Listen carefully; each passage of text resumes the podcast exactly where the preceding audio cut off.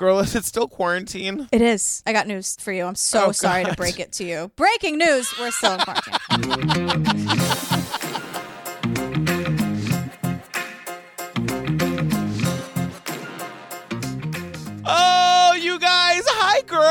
girl. You guys, before we get to the show, let us just remind you gently that if you would like more Gillian and me, head on over to the Patreon where you get like 150 full bonus episodes. We just wrapped up I'll Be Gone in the Dark. We're starting Fear City. Right. You guys, it's really living up to what we all expected of Gillian.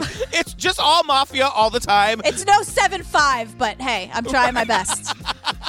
She's really rising to the occasion, you guys. My big bit is like it's just watching home videos. It just feels like I'm Right. watching. That's why. That's the bit. I'm killing that bit. I'm digging it into the ground, like punching it into the ground. I don't know why, but anyway, we did uh, Tiger King, Don't F with Cats, Lorena, The Jinx, The Staircase. We did a whole bunch of shit. It's every series you've ever wanted us to cover on like HBO or Netflix or whatever. It's there on the Patreon, I swear to God. Yeah. But it's also like you can get ad free versions of these episodes. There's after parties, there's quarantine check ins, there's ringtones, hang sessions with you and me. I always forget to say this. Some of our live shows, like videos of our live shows, are there. Our very first live show is there. I was gonna say I want to say our first live show. Yeah. Scientology. We did Going Clear. Going clear, the one that we did for um, what's his name? The guy with the long hair, Charlie. What's his name? Manson girl. Charles Manson. Yikes. Do you even true crime girl? God.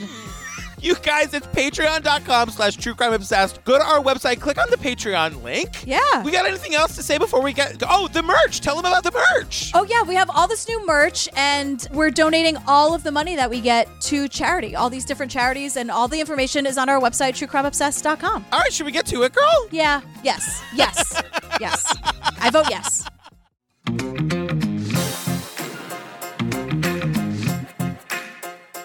Uh, girl, what are we talking? You guys, you guys. I, I was gonna ask Gillian what we were talking about, but I'm gonna tell. I'm gonna tell you this right now. We're talking about the Atlanta child murders. It's a three-episode series from ID. We are doing this in two episodes. So you're listening to episode one right now. Episode two is available right now and ad-free on Patreon. I'm telling you, you want to go and listen to it. It's really, really crazy.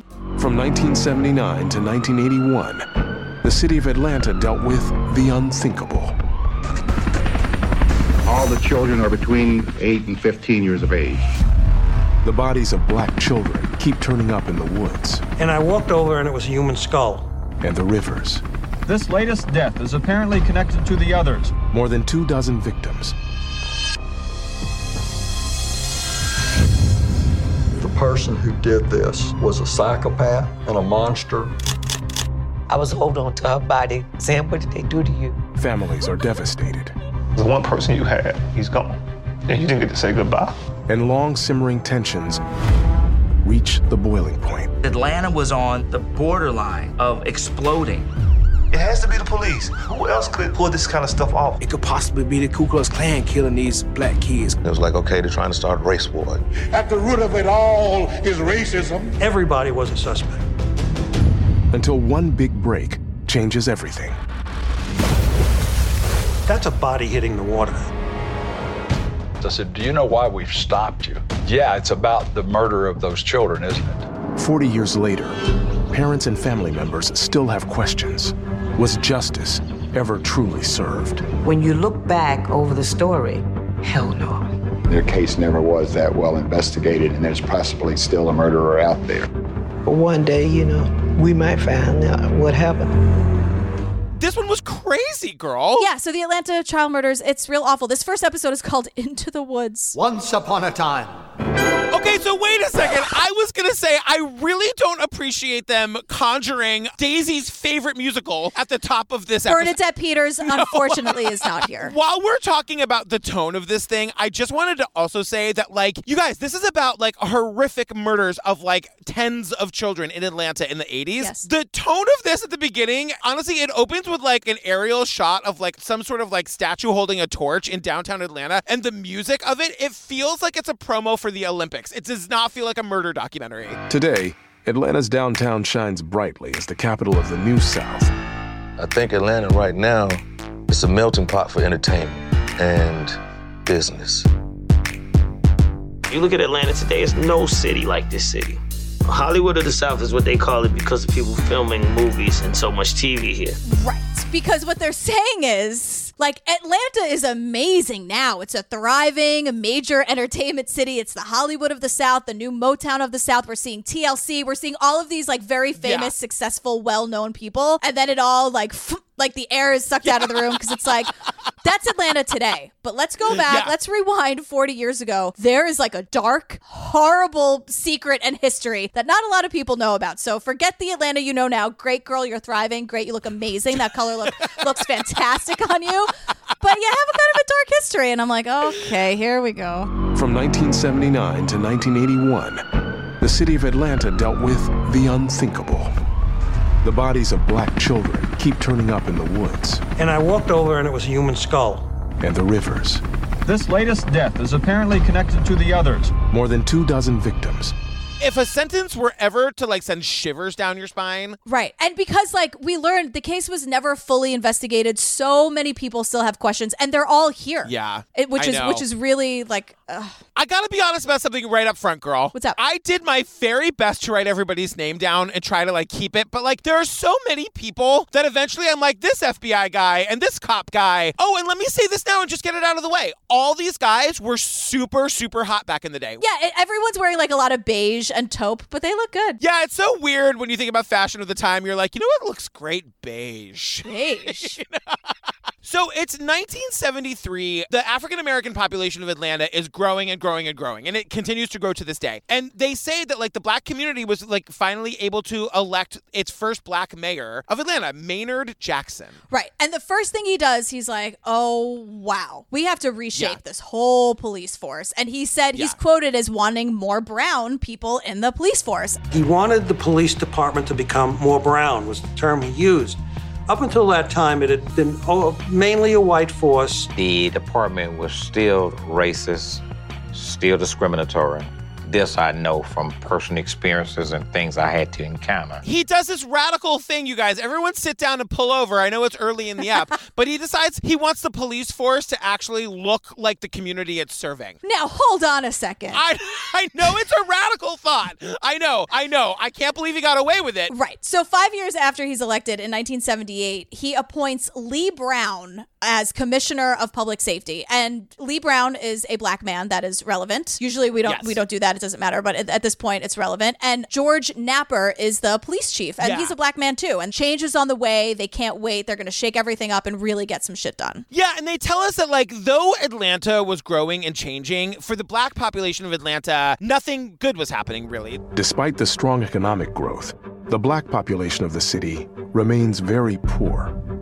A serious crime problem develops that makes Atlanta the murder capital of the United States.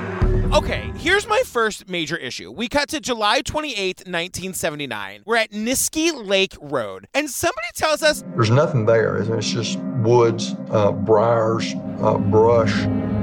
Somebody's looking for aluminum cans out here in this deserted uh, stretch of road in South Atlanta and stumbles upon the remains of a decomposing body.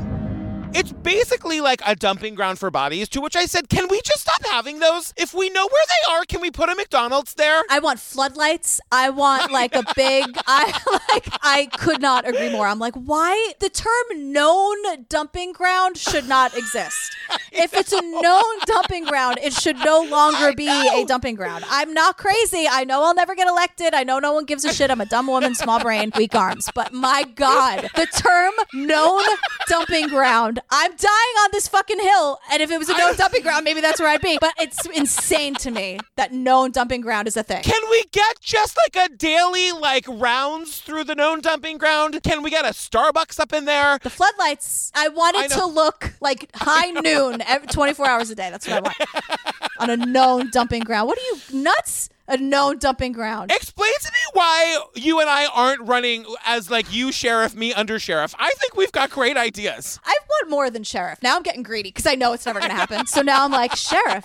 I want. I want more. I feel it. I just want more. But like we find out that there's somebody on this like abandoned road slash dumping ground looking for cans. So they find a body. They call the cops. The cops are there in two seconds. They're not there five minutes, girl. They find a second body. They find another body. I know. One person is shot, one is strangled, and we learn who they are. Yeah. It's 14 year old Edward Smith and 13 year old Alfred Evans. And then cop Danny says, the probability was the bodies have been dumped there, but um, nobody really jumped to the conclusion that the bodies had been dumped by the same person. And these are not cases that are going to be front page news. This is something that is a trend in the series that is something Yeah. I will never understand. Like, this is the very beginning, and this is when you should maybe start thinking about like where you're gonna pull over on your drive home because this is just the beginning of them being like, um, they're totally not related, you guys. Like, excuse me. like, why don't you want it to be a serial killer if the other option is like there are just multiple people committing these murders? Don't you want to find know. just one and not 20 of these people? Do you know what I'm saying? Like, I know the answer is all Right. bad, but you could just Yeah. be looking for one person and not 20. the next thing we say is that the police have no leads. I feel like they are standing in the woods looking at these two bodies that they know no one's going to care about when they look at each other and they shrug and they go, well, we got no leads. So, over the next three months, two other boys go missing, and it's 14 year old Milton Harvey, who was found 12 miles away from where he was last seen, and nine year old Yusuf Bell. And this is where they tell us that nine year old Yusuf Bell was abducted when he was out running errands. To which I said, why are nine year olds running errands? I know. It just sort of is very telling of what these kids like any way to make some extra change and not even like an extra buck. Like it's it's very sad the situations Yes. that these kids, 9-year-old kids were putting themselves in and then horrible things happened. But the strange thing about the discovery of Yusuf's body, either his feet had been washed or something, and so that initially set off thoughts that somebody may have been abducting these kids in some kind of strange ritualistic religious ceremony. And then this made me think of Damien because, like, they were saying, oh, that young boy, the nine year old Yusuf, his feet had been washed. Mm. So they were thinking, like, well, maybe the abductions were some sort of like ritualistic religious ceremony. Like, they're basically saying, like, satanic cult or whatever. Right. And I was like, that's not actually a thing. You guys, there are actually not satanic cults in the woods stealing your kids and killing them. That just doesn't happen. No. How about we go to like one guy is doing all of this and not straight to ritualistic sacrifices? Can we just agree that there's probably one person doing this? Do we have to go straight to the ritualistic stuff? Maybe I actually am the sheriff of this town. It's ritualistic sacrifices! And I'm here to tell you, incumbent, no. I'm so sorry to interrupt. Oh, God, I'm so sorry. Oh, I'm so sorry to interrupt you. I know it's so meaningless. I hope you're doing well in these troubled times. So we meet Venus Taylor and we learn about her daughter Angel. And uh this is so brutal. Like she says to us, It's amazing how it's been almost 40 years and yet it seems like yesterday because the pain is still the same. You know, nothing has eased the pain. I thought as time go on that, you know, it would be less and less, but it's not. I cried just as much today as I did um, the day it happened. And she said that like you think when it happens it's going to get easier and she goes, "Nope, I cried just as much today as I did the day it happened." That hit me like a piano. So she says Angel was just different than any other kind of kid I'd ever met like before or since. She said When I had her, they said that your baby is the only baby in the nursery that does not cry. And she said, she is just an angel. You need to name her Angel. So we learned like really what an angel angel was. And so Venus's son says, you know, Angel had a dream that something bad is gonna happen. My son said, Well, I'm gonna tell you, Mom. Angel had a dream that something bad's gonna happen. And there's nothing you're gonna be able to do about it. And I started crying. Angel, is someone threatening you? She said, Just leave it alone, Mom, please. Venus, of course, panics and she's like, Angel, what is wrong? Because Angel's like vibe totally changed. And Venus is like, Angel, is someone threatening you? Like, why do you think something bad is going to happen? And Angel just goes, Mom, leave it alone. Don't worry about it. It's just, it's whatever. And I'm like, oh my, as a 12 year old to carry that weight of like, I know. that something bad is going to happen and then to not be able to tell anybody about it. And I don't know what Angel knew. We never find I out know. what she knew or what that premonition or what it was exactly. And it was just like, ugh. Yeah, and so March 4th, 1980, Angel is late getting home from school. And I said, What the hell is going on? Something ain't right. This is not like Angel. I always know where she at. I just knew something wasn't right. I just knew it. So I um, I called the police. By six o'clock, Venus is beside herself. She like, I mean, how old was Angel? She was like eleven or something. Twelve. Yeah, like I mean, for like a twelve-year-old to not be home from school by six o'clock, you guys, it's before cell phones. Like your kid is out there in the world somewhere, and you have no idea where. I, as a parent, I can't even imagine that fear. And when every other day she was home at 3:15, then Yeah. Venus knows, all right, something is not right. So she calls the cops and she's begging for help. And we just learn nothing happens for 6 whole days. Not a thing happens. Girl, how does her neighbor have this information? I don't know. My information is everyone needs to pull over right now because the information we hear is is I know. horrifying. Six days had passed, and um, I just cried and cried and screamed and cried, couldn't sleep. And then a knock came at my door. It's worse than anything a mother could imagine. A neighbor tells Venus that her daughter's body was found tied to a tree and that she is being taken to the morgue. Of course, Venus, the mom, is like losing her mind. She goes to the morgue to identify the body. She's talking about like the bruises and the beating, and there's like ligature marks and a rope burn around her neck. And she's just saying, like, what kind of torture was my child put through? I cannot, I just can't even. I'm like outside my body talking about it. I know. And so then we meet Vern Smith, who's with us throughout, and he worked for Newsweek, the like the Atlanta bureau chief at Newsweek. And this is when he says, I don't think we've grown that much, even in 40 years, to where the value of black lives of a certain status are that more uh, valued today than they were 40 years ago. Venus was told like this happens all the time to poor black kids. Like just kind of like get over it. This is what happens when, you know, you grow up like Angel. And so Vern is saying like we've been screaming about Black Lives Matter for years. Yeah. For yes. years. And and in situations like this. Now it's March 1980, and the police are looking into the murders of four young people. They were all reported missing, they were all found dead, and they're saying that, like, the police are refusing to even entertain the idea that the killings are connected. Again, going back to what my beautiful friend Gillian said earlier, wouldn't it be better for Atlanta if it was one person rather than four crazed murderers on the loose? I'm not saying anybody wants a serial killer, but when you're given the option, like we can have 20 horrible people running around or one, I'm choosing one every time. I know, I know. And so we meet this cop, Bob Buffington, and he's telling us that, like, look, the higher ups are saying these aren't connected. We, like, the people, like the grunts on the street, are saying, like, they probably are. We kept what was called a homicide book, just one paragraph about each victim. And we started running into more children who were being killed and dumped. We were saying this isn't right. I mean, we've, we've never had anything like this. I found that there was a significant difference between the last two years and that year. So it's Bob Buffington and Danny Agan who we met earlier. Bob and Danny are the cops who are like, um, so I know like our bosses are going to the media saying they're not connected. We super think they're connected. We're actually keeping a list to kind Yeah. of prove that they're all connected. So Bob writes a formal letter. He's doing it right, going up the chain of command. Good on you, Bob. Really trying. we were saying this isn't right. I mean, we've we've never had anything like this. I found that there was a significant difference between the last two years and that year. And so I wrote it up in a letter and I sent it to uh, our major. And the major is like, He said, uh, You like to work homicide? And I said, Yes, sir, I do. He said, Well, how'd you like to work auto theft morning watch? He said, If I see another letter like this, that's what you're going to be doing.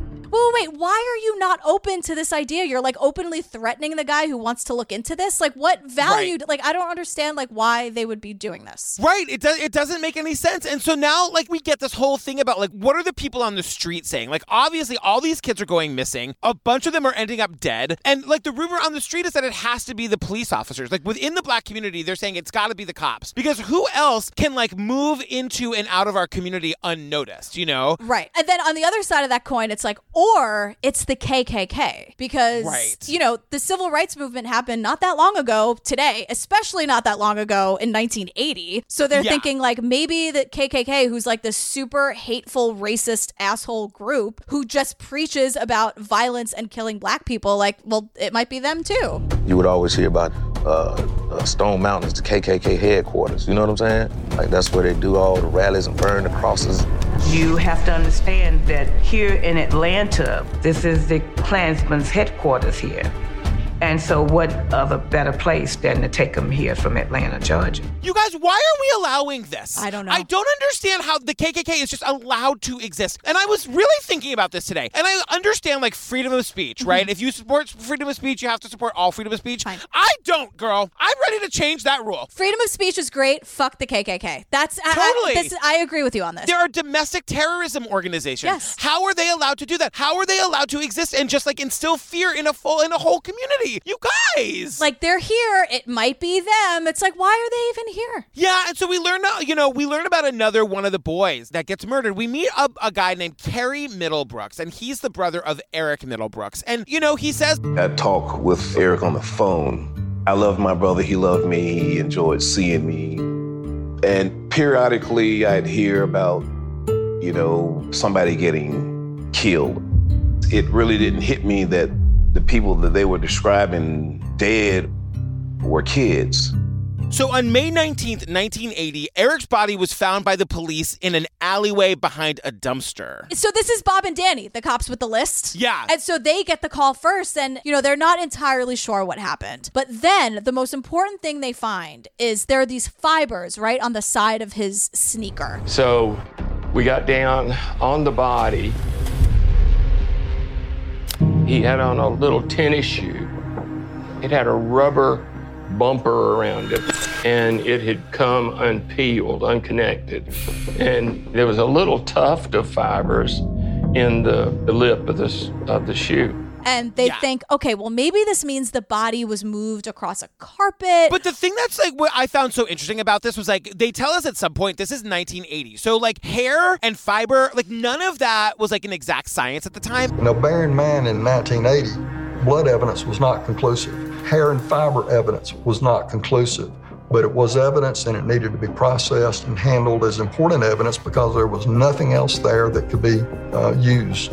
Bob was very smart in recognizing this and collecting it. These cops know like we have nothing. We have this fiber and this fiber is going to be important and it like totally is. Yeah, like you're saying, this is 1980. None of the tests were really conclusive back then, but Bob and Danny are like, this really needs to be processed and considered because this is all we have. This is like a new thing. We got to do it. So Bob Yeah. is pushing this, and like he was ahead of his time, full stop, because everyone was like, okay, girl, with a little carpet hair, like whatever. But Yeah. this evidence that's super important is all in the hands of 24 year old microanalyst Larry Peterson over at the crime lab. So this blew my mind. I was like, first of all, we meet Larry in a second. He's with us today, and He's I here today. Yeah, yeah. I know. I'm so in love with him. And so, so Larry is like, look, It was a, what I call a tuft, a collection of fibers together, sharing similar characteristics. And the fact that it was on the bottom of the shoe, to me, carried great significance because it would indicate to me this has got to be a recent transfer from some place where he recently was. he agrees. The fibers on Eric's sneaker are a what he calls a recent transfer. And so basically, Yeah. if they could find where it came from, that's a really, really good start. So okay, so put a pin in Larry. Larry's with us the whole time, both episodes. Oh, Larry comes back. Don't worry about Larry. Larry is Get here. excited about Larry. Thank God. So by June of 1980, 10 black children have disappeared since the July prior, 1979. Seven bodies have been found. Three are still missing. And in the press, the cops are like, there's no connection. Police Commissioner Lee Brown was uh, saying that these were things that were happening, but they weren't necessarily unusual, and they definitely were not connected. The question was was there something else or different going on in Atlanta? Don't worry about it. This happens all the time. And I'm like, if it happens all the time, we're worrying about it. But so then, three of the moms, of, because of course, let the women do the work. Sure. Three of the moms of the missing kids, they actually form. You guys, they form the Committee to End Child Murders. Girl, I typed that sentence and then I had to sit back and type it again. I said the Committee, period, to End, period, Child, period, Murders, period. That's a committee that needs to be formed. Okay, people need to be told that they need to stop child murders. Okay, that's so that's where we are. Great. I just want to know kind of what I'm dealing with here. Yeah. So finally, after all this pressure from the community, the committee to please stop murdering our kids is formed by these mothers. Like finally, Commissioner Lee Brown is like, "Oh shit, maybe I'll start caring." And finally, he's like, "Okay, we're going to form a task force." And this is just for context, this is a year and about a dozen missing and murdered kids later. Right. So now we're up to eight dead kids and three kids are missing. And so they say over the next two months, three more young black boys go missing. It's 13 year old Clifford Jones. He's then found found near a dumpster. But here's the thing our friend Larry Peterson, Yeah. our friend's back because there are fibers, just like Eric Middlebrooks, the fibers on Yeah. the sneaker. Like now, some of the cops and Larry Peterson specifically are like, okay, now that there are fibers here, the fibers become like the biggest deal later on as these episodes Yeah. go on. And Larry is screaming about it. And so now I'm screaming about it because I love Larry. Right, because the whole idea is that like they're going to use the fibers to connect the cases. If they're being transported to where they were found, they're being transported in a vehicle of some sort, potentially from a location that would maybe be similar, but they could pick up similar fibers, hairs, or any kind of trace evidence from that environment that could then maybe serve as a linkage uh, between different cases. In the absence of like any other like leads or any anything, the fibers is all they have. So that's how episode one kind of ends. And so now we go into episode two, you guys. It's called Devil's Work, and we are just off and running with more bodies, you guys. So first they find the body of a little girl named Latanya Wilson, who was so badly decomposed that they couldn't even identify the cause of death. And then, like November 1st, Aaron Jackson disappears, and the news is like, So far, the killer seems to be striking every three and a half weeks. Wow, so the news is saying there's a serial killer on the loose. They are recognizing the patterns, but still the cops are like, I don't know if it's the same guy, you guys. I'm not 100% sure. This latest death is apparently related to the others, but investigators are stumped. The thing that I remember most, the sort of slow build up of uh, a situation where a, a community becomes slowly terrorized by an unknown danger. And then we meet Isaac Rogers, and we meet Isaac when he's like outside playing catch with his son. Yeah, and we find out about his brother. His brother was Patrick Rogers, and they called him Patman. The older brother, Patman, was 16. Isaac was seven. He's like, Pat, man, he was my closest sibling. He was more than a brother to me. To me, he was an angel. He was 16 years old. I was seven, but he almost went out of his way to try to shelter me, you know, more so than a normal 16 year old would. we find out this guy, Pat, Patrick, was a performer. There are like talent shows abound, and you know, he was really popular and really talented, and he was trying to get into the music industry. And so Isaac is like, Yeah, being in the music industry led him to some unsavory characters. And I'm like, Cut to Atlanta today. And they're like, Hey, we're pretty great. We're the new Motown. We're like the, the Hollywood of the South. What are you talking about, these unsavory characters? I know it's really sad. Uh, you know, he was saying that he was like trying to get discovered, and Isaac is saying to us now, like, I do remember Pat Man talking about having some prospects that he thought were promising.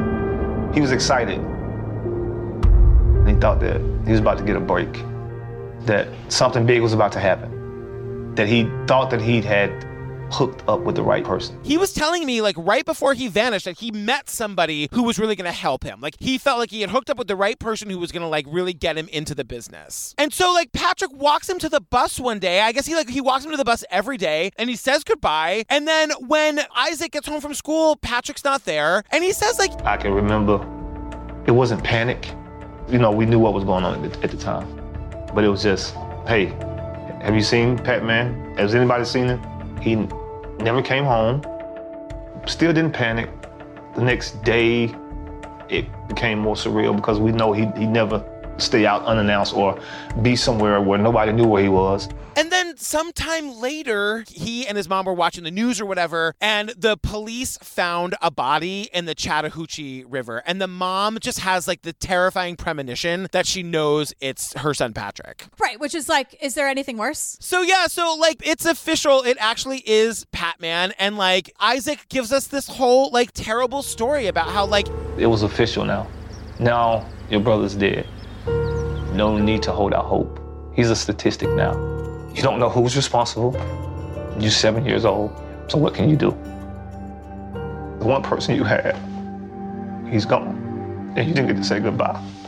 And Isaac's whole thing is like, here's the thing about my big brother Patrick. He never let his guard down. So Isaac is saying, like, for this to happen, it couldn't have been a stranger. I know. But remember that Isaac told us that Patrick had told him he had met somebody in the entertainment world who he was like convinced was going to help him. So put a pin in that. We're coming back to that. Right. And he's not 100% wrong that people in the entertainment industry are a little unsavory. Right. And I say that as someone who's in it and who's like made a living being in it for some, for quite some time. Like, but the point is, like, everyone is on edge. This is happening more and more. And by the end of 1980, Atlanta has a curfew for kids under 15 years old. So they can't be on the street anywhere between 11 p.m. and 9 a.m. Yeah. So they start running this nightly PSA on TV in the Atlanta area.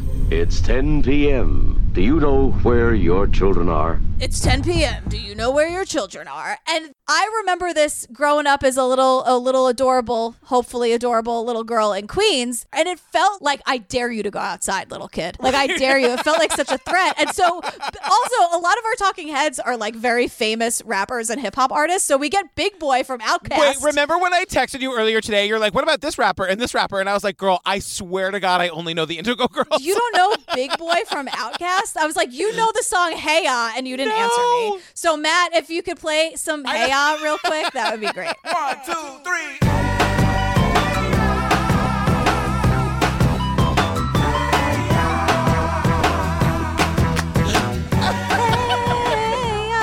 Oh, I do know that song. I do know that song. Yeah, well, you didn't answer me when I texted you about it. So, but but Big Boi, Sorry, but Big wow.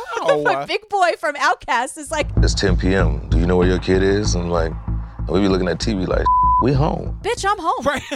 like, because it's like it's 10 p.m. Do you know where your children are? And Big Boi's like, no one in their right mind is on the street right now. Yeah, and I just want to back you up and say, like, watching this PSA is ter- the way the guy says it. His voice is terrifying. Yeah. One of the other talking heads that I didn't know was like, I told my mom I wanted a BB gun. Also, yet another bad idea. So we learn as we're moving into 1981, the murders are increasing, and not just like the murders, but like I kind of couldn't understand what they were trying to give us with this statistic here. And then you go into 81, and then the the space of when a, a, a child was missing and then when he was found, it began to get closer and closer. You know, like first it was like every two months, and then it was like every two weeks. They're saying the frequency was increasing. the point is, he's kidnapping and killing more and more children. So they're being found sooner than the three and a half weeks that we originally thought. And so Danny Agan, who's one of the cops who actually cared, Bob and Danny are like duo. Yeah. He's like, This investigation revealed to me that the person who did this uh, was a psychopath and a monster. This guy is vicious, he's evil, he's a threat. The person who did this, I'll say it. I'll stand up and say it. The person who did this was a psychopath and a monster. He's vicious, he's evil, he's a threat. And I'm like, thank you, Danny. God, can Danny run the fucking press conference? You know what? I'm gonna let Danny be your undersheriff. I think you and Danny would make a great team. Danny's retired. Danny and Bobby are fine. I want more women. I don't. I Danny, like, thank you for caring, but I don't need another white guy on my force. Great. So January 5th, another kid goes missing, and we learn his name is Lubie Geter. And this is the first kid that's gone missing since the FBI has been involved. And one of the FBI guys is like, The powers that be got together and said, you know, maybe we ought to search some of the dumping grounds in the Atlanta area. The Atlanta Police Department knew where the dumping grounds of bodies were. you know what I think we should do? We should actually go search some of those dumping grounds in the Atlanta area. Because there are so many of them, every dumping ground. And I'm like, cue the floodlights. I just want to hear that sound. When they all turn on, they make that stupid sound. Girl, did you catch the name of the road the dumping ground is on? Did I? Red Wine Road. I was like, how did I miss that? I don't know. I was like, wait, so you're telling me that the dumping grounds are on Red Wine Road? Just open a bar. Just open a bar on Red Wine Road. It, it sells itself. You want to go down to red wine? But that's hard to say when you're hammered. You want to go down to red wine? It's not, it's not really going to work. Just open a bar called Floodlights on Red Wine Road, and we won't have to do this anymore. Open a bar called Floodlights. So they go into this dumping ground on Red Wine Road. They find a body, then they find another body, and they're like, yeah, this is like, we are in the middle of a murder investigation. Like, let's go. And finally, FBI Joe, I don't know what changed. Maybe the endless amount of bodies that they kept discovering in the same place. like by accident. But finally, FBI Joe is like, That was the moment that we said, yeah, we're on now. This is it. We're in a, an active murder investigation. A serial killer's out there. Time to strap it on and get going. Oh, okay, enough is enough. This is an active fucking murder case. They're ready to go. So, you guys, we're back to Isaac Rogers. Remember, he's the one, his brother is Patrick Patman, the performer. So, he has this insane story, girl, about one night he says he goes to the neighborhood store, but then we find out that the neighborhood store is actually just the apartment of this woman named Willie Mae who sells candy to the kids. Uh, Miss Willie Mae, excuse you. She's the candy lady. she's the candy lady. Isaac says she was the sweetest lady, and I'm like, oh, what a cute unintentional pun. it's really sweet, and he, you know, he doesn't mean it. Like, he's just like she was actually the sweetest lady, but she was like a matriarch figure. Like everyone loved Miss Willie Mae. I love Miss Willie Mae. I love Miss Willie Mae too, but like he's seven years old and he's out after dark. Like I just hate it. And his brother's missing. Yeah, I know, right? I think even at this point they know the brother's dead. Like they know that like his brother's been killed, and so he tells the story that he goes to Miss Willie Mae's house for candy. and She lives like on the upper level of their housing development. Right as I get ready to walk down the stairs, this guy steps out and he, he blocks me from going down the stairs. And so immediately the panic set in. And so I turn around and I ran back to Miss Willie Mae door.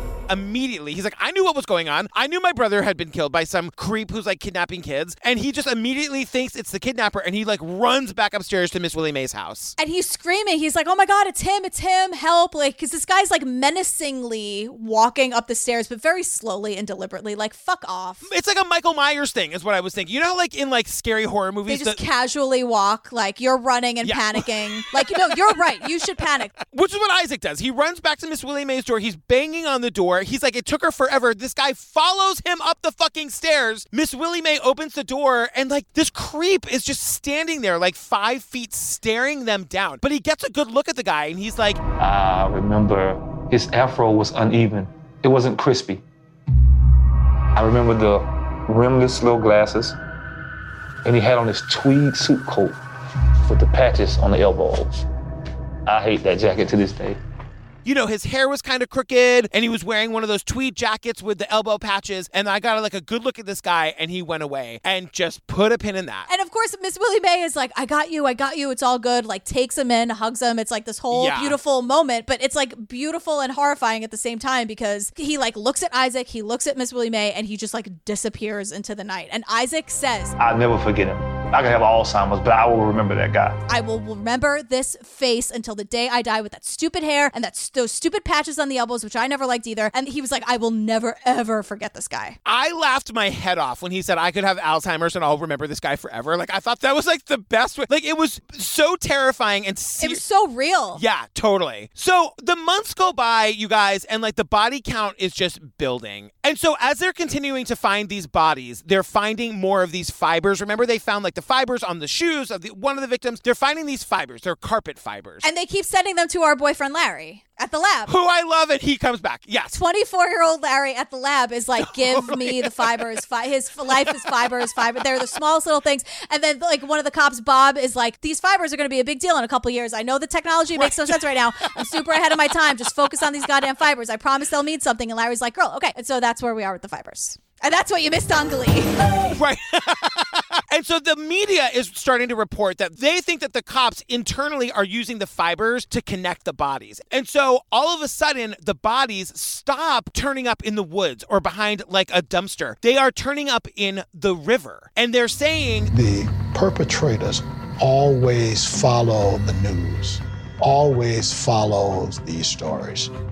And as a result, then started to throw the bodies in the water to wash the hairs and fiber evidence off of it. because, as someone tells us, they always watch the news. Right. Exactly. Especially in the 70s, 80s, whatever, like pre internet, they're always doing these terrible things and then sitting home and reading the paper and turning on the six o'clock news and waiting to hear about themselves because they are so empty and dark inside. Did I take a turn or? it's a good turn. So this is when Agent Mick McComas comes up with this idea, like that. You know what? He's dumping bodies in the rivers. We're gonna stake out the bridges. I lived on a river.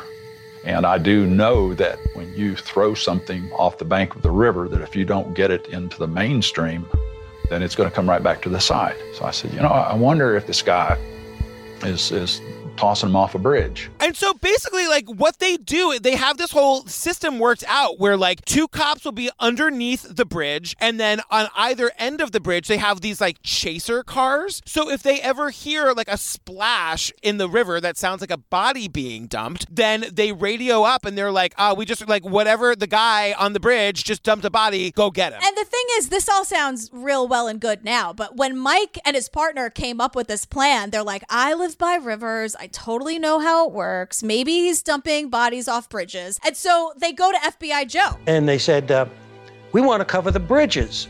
And I said, Well, how do you know you're going to have the right bridges? And they looked at me, they looked down at me because I was sitting down. They said, Well, do you dumbass, do you have a better idea? And I says, Not really, not at the time, go for it. Hey, dumbass, got a better idea? And he was like, Noted. I certainly don't. Go for it.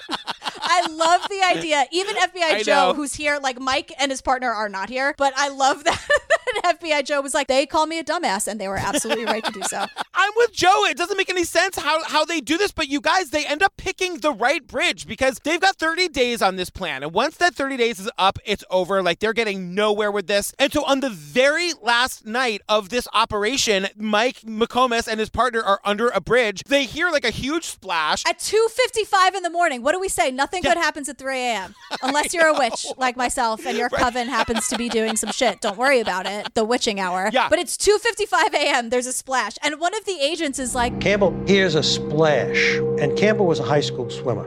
And he said, That's a body hitting the water. He knew what a body sounded like. And he looked up and he saw a light on a bridge, and he radioed to the policeman working on the other side Is there a car on the bridge?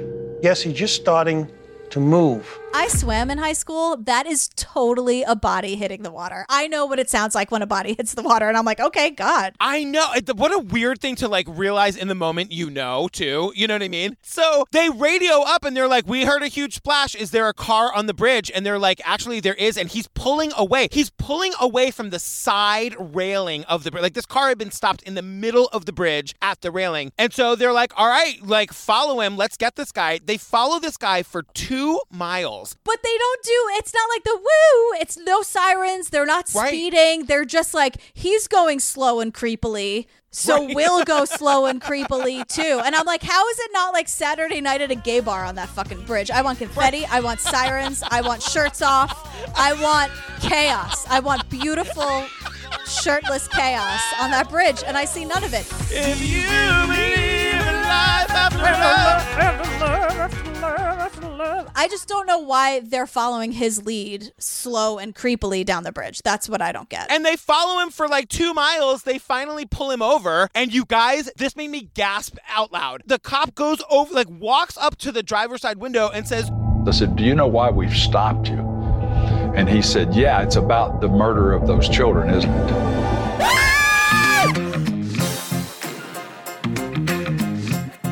So, you guys, this is where we're ending our episode one. Episode two is available right now and ad free on Patreon at the $5 level. You guys, this gets bananas. We figured this was like a good cliffhanger moment, right? Uh, yeah, when someone says, Of course I know why you stopped me because I killed all those kids. Like, yeah. I, I kind of want to know what happens, and I and I'm here. Stay tuned, girl. Stay tuned. Oh, you guys, we did episode one of Girl, what is this called? It's a little confusing because there are three episodes of this, but it's Uh-huh. our episode one. So it's Yes. like our first part of the coverage of the Atlanta child murders on ID. Does that make sense? Yeah, well said, girl. Thank you. I, I still, there are just ellipsis and question marks in my Yeah. head. Like, oh, did I do it? Great. Well, listen, you nailed it. You guys, as we said, episode two is available right now and ad free on the Patreon. It's where you'll also find over 150 full bonus episodes of everything from what, girl? Like Making a Murderer, Don't F with Cats, Tiger King, I'll Be Gone in the Dark, Fear City, McMillions. Did we say the Jinx? The Jinx. It's every every series you've ever wanted us to cover. It's right there. This is always the, the thing where I'm like, we don't have to tell them what's coming up next because this is coming up next. Oh, the answer, the response to, yeah, it's about all those kids I kidnapped and murdered. That's why. That's how we start the next episode. The answer, like what follows that. He didn't technically technically he was like, yeah, probably because somebody murdered those kids. But I read it as the subtext is, do you mean all those kids I kidnapped and murdered? Exactly. That's what he said. Uh, That's it, girl. Tell them where they can find us. They can find us at truecrimeobsessed.com. That's where all the merch is. We have brand new merch. All the money's going to charity. Don't even show me that money. I don't want it. We're donating it. All the episodes are our calendar of like Yes. what's coming up next on the regular feed. Fully updated, you guys. Fully updated. I know because I called Steve out unintentionally on the, the Tuesday live. I was like, you guys, we're doing Athlete A. It's on the calendar. And Steve commented. He was like, sorry, I didn't update it yet. So I didn't mean to. That was like an accidental call out. But all of that. And then you are at Patrick Hinds on Twitter and no, yes, at Patrick Hinds on Twitter and Patrick Hinds underscore on Insta. And you're Gillian with a G and all the things. Oh, you guys, on Tuesdays at noon, we're going live. We're calling it Ladies Who Lunch on Instagram, where we're just like hanging out and talking and talking true crime and the episodes and whatever. Come join us. Yeah, it usually rains where I am, which is weird. That's been That's a trend true. that happens. It's very usually witchy. God is usually like girls, and I'm like, girl, I know, and she's like, girl, and I'm like, girl. It's a very we have a conversation You and God every have a thing. Tuesday. we have yeah, we have a thing. Um, you guys, no preview this week, so just stay tuned for the outtakes, and we love you. We love you. Thanks for hanging. We'll see you next week, and we'll see you like it oh, like ten times in between at least. Exactly. At least. All right, bye. Bye. Wouldn't it be great if Bernadette Peters had been the narrator for this? Though? if she is everywhere. Like I feel like most of the time the answer is unfortunately Bernadette Peters is not here. I always want Bernadette Peters to be here and it hits even harder now into the woods. Unfortunately, there's no Bernadette Peters. So, Sheriff, you've got the floor. He says his afro was uneven. He was like, it wasn't crispy. And I'm like, I don't know what that means, but I believe Isaac when he says that that is a bad fucking look. Also, don't be a murderer and don't be a creep and don't chase a seven year old up a flight of stairs in a creepy way. He's also named Mike McComas as a half Irish person. I really resent the Mick McComas. His name is Mike.